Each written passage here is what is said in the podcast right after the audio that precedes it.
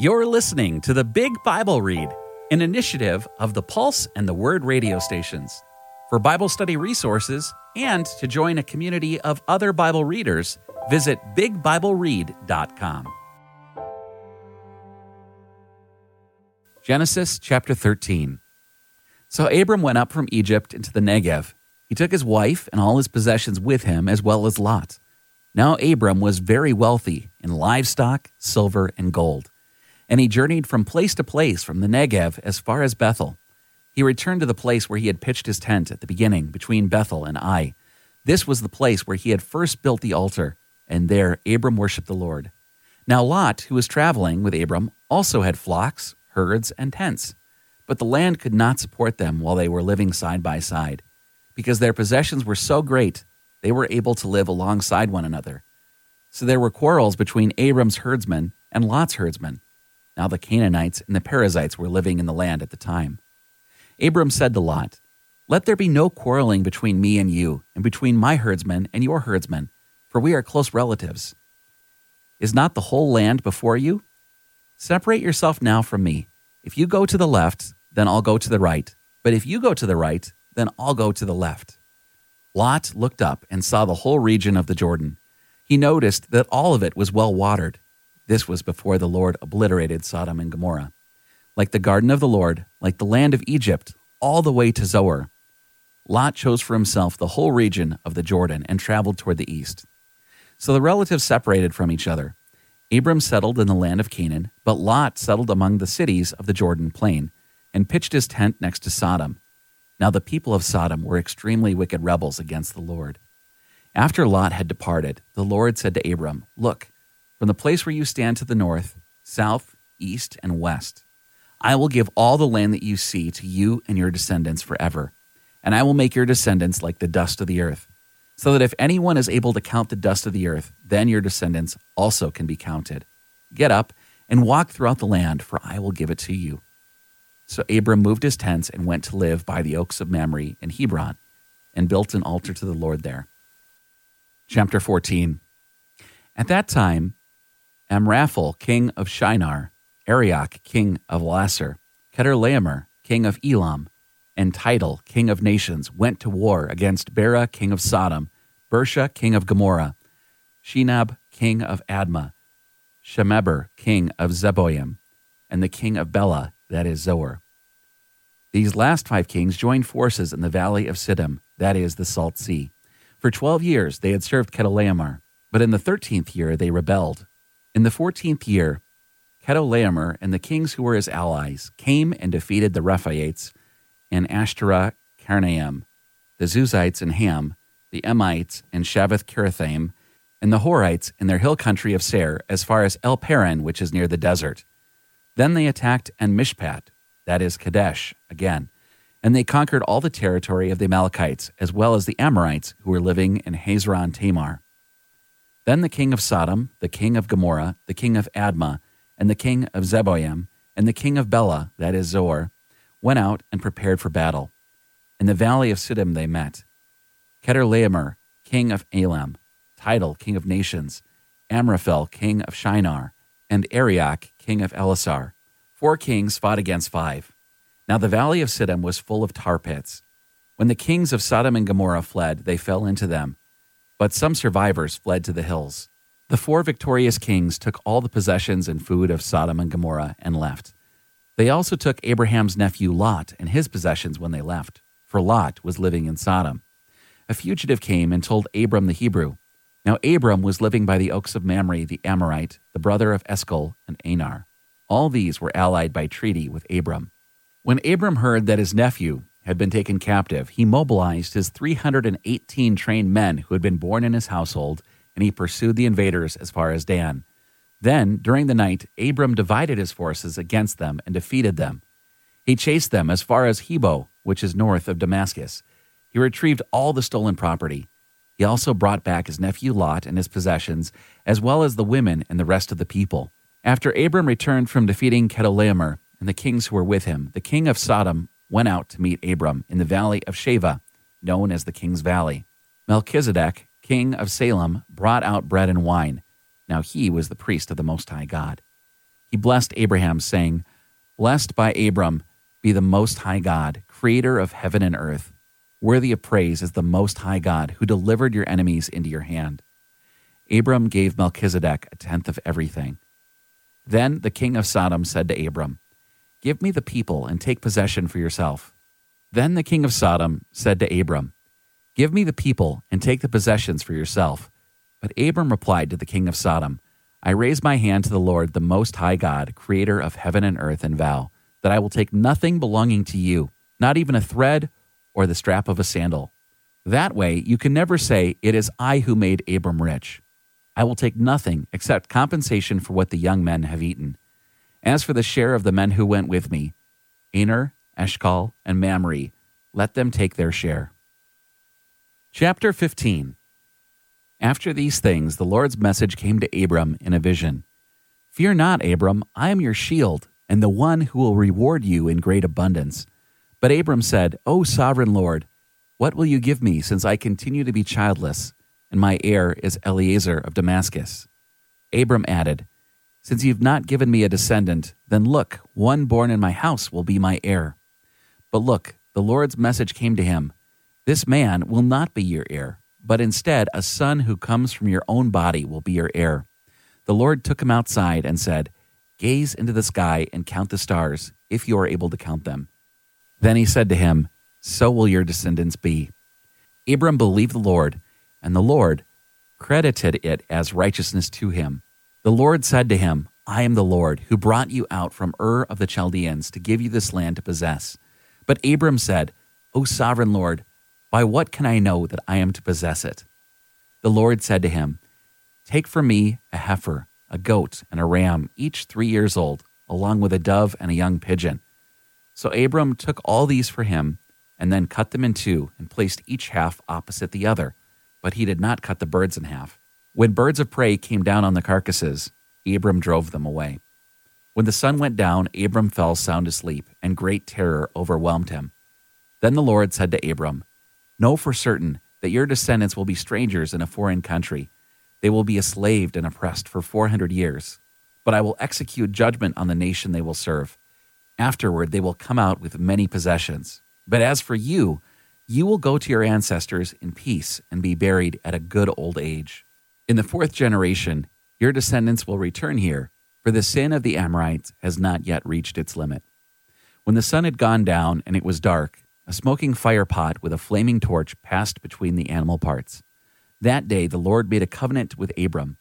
To your descendants I give this land from the river of Egypt to the great river, the Euphrates River, the land of the Kenites, the Kenizzites, Cadmonites, Hittites, Perizzites, Rephaites, Amorites, Canaanites, Girgashites, and Jebusites. Chapter 16 Now Sarai, Abram's wife, had not given birth to any children, but she had an Egyptian servant named Hagar. So Sarai said to Abram, Since the Lord has prevented me from having children, please sleep with my servant. Perhaps I can have a family by her. Abram did what Sarai told him. So after Abram had lived in Canaan for 10 years, Sarai, Abram's wife, gave Hagar, her Egyptian servant, to her husband to be his wife. He slept with Hagar, and she became pregnant. Once Hagar realized she was pregnant, she despised Sarai. Then Sarai said to Abram, You have brought this wrong on me. I gave my servant into your embrace, but when she realized that she was pregnant, she despised me. May the Lord judge between you and me. Abram said to Sarai, Since your servant is under your authority, do to her whatever you think best. Then Sarai treated Hagar harshly, so she ran away from Sarai. The angel of the Lord found Hagar near a spring of water in the wilderness, the spring that is along the road to Shur. He said, Hagar, servant of Sarai, where have you come from, and where are you going? She replied, I am running away from my mistress Sarai. Then the angel of the Lord said to her, Return to your mistress and submit to her authority. I will greatly multiply your descendants, the angel of the Lord added, so that they may be too numerous to count. Then the angel of the Lord said to her, You are now pregnant and about to give birth to a son. You are to name him Ishmael, for the Lord has heard your painful groans. He will be a wild donkey of a man. He will be hostile to everyone, and everyone will be hostile to him. He will live away from his brothers. So Hagar named the Lord who spoke to her, You are the God who sees me. For she said, Here I have seen one who sees me. That is why the well was called Beer Lahai Roi, which is located between Kadesh and Bered. So Hagar gave birth to Abram's son, whom Abram named Ishmael. Now Abram was 86 years old when Hagar gave birth to Ishmael.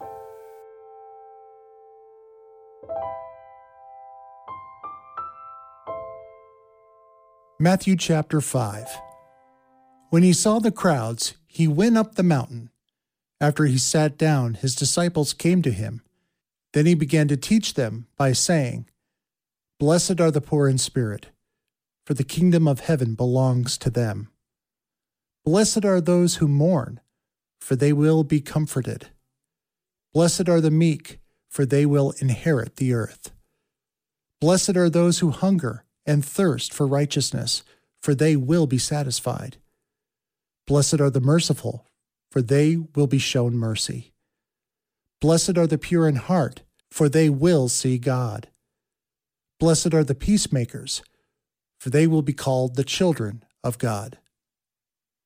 Blessed are those who are persecuted for righteousness, for the kingdom of heaven belongs to them. Blessed are you when people insult you and persecute you, and say all kinds of evil things about you falsely on account of me. Rejoice and be glad, because your reward is great in heaven, for they persecuted the prophets before you in the same way. You are the salt of the earth, but if salt loses its flavor, how can it be made salty again?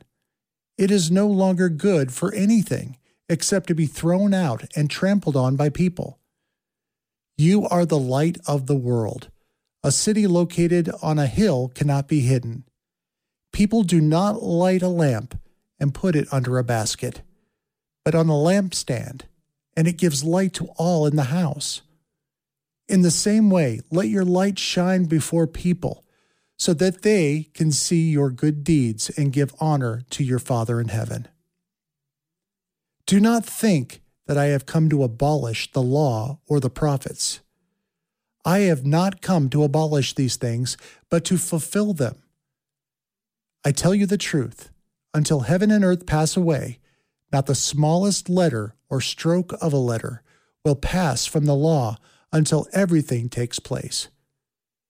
So anyone who breaks one of the least of these commands and teaches others to do so will be called least in the kingdom of heaven. But whoever obeys them and teaches others to do so will be called great in the kingdom of heaven. For I tell you, unless your righteousness goes beyond that of the experts in the law and the Pharisees, you will never enter the kingdom of heaven. You have heard that it was said to an older generation, do not murder, and whoever murders will be subjected to judgment. But I say to you that anyone who is angry with a brother will be subjected to judgment. And whoever insults a brother will be brought before the council, and whoever says fool will be sent to fiery hell. So then, if you bring your gift to the altar, and there you remember that your brother has something against you, leave your gift there in front of the altar. First go and be reconciled to your brother, and then come and present your gift.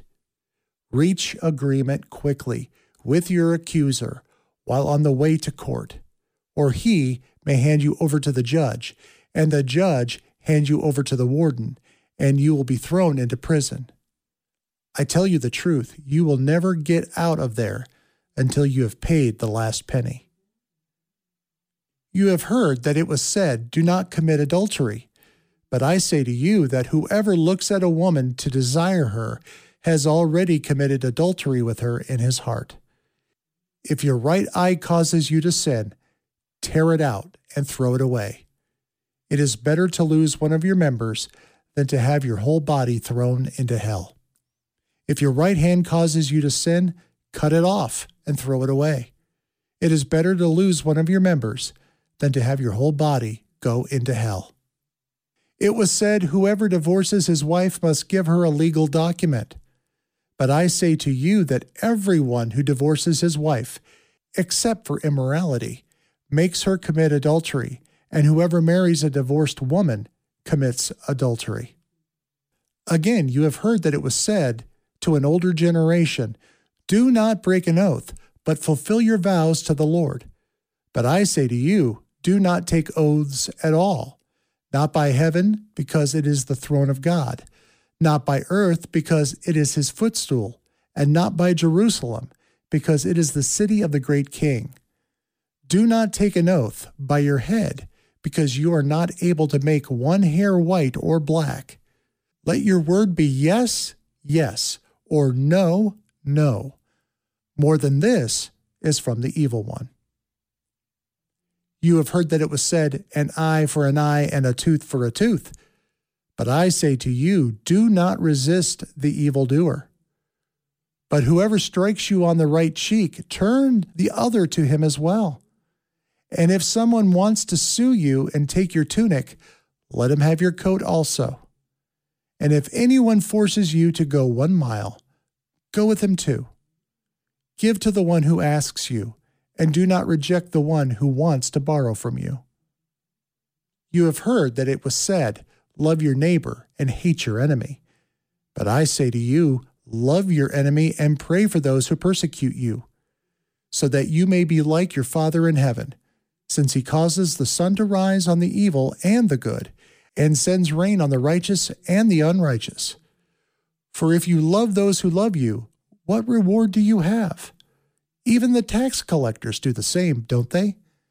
And if you only greet your brothers, what more do you do? Even the Gentiles do the same, don't they? So then be perfect, as your heavenly Father is perfect.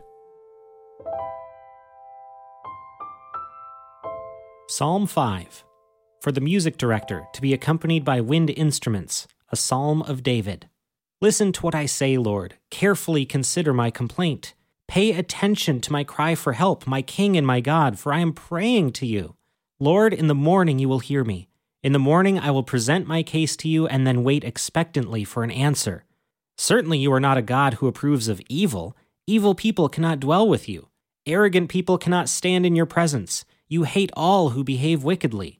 You destroy liars. The Lord despises violent and deceitful people. But as for me, because of your great faithfulness, I will enter your house. I will bow down toward your holy temple as I worship you. Lord, lead me in your righteousness because of those who wait to ambush me. Remove the obstacles in the way in which you are guiding me. For they do not speak the truth. Their stomachs are like the place of destruction, their throats like an open grave, their tongues like a steep slope leading into it. Condemn them, O God. May their own schemes be their downfall. Drive them away because of their many acts of insurrection, for they have rebelled against you. But may all who take shelter in you be happy. May they continually shout for joy. Shelter them so that those who are loyal to you may rejoice. Certainly you reward the godly, Lord. Like a shield, you protect them in your good favor.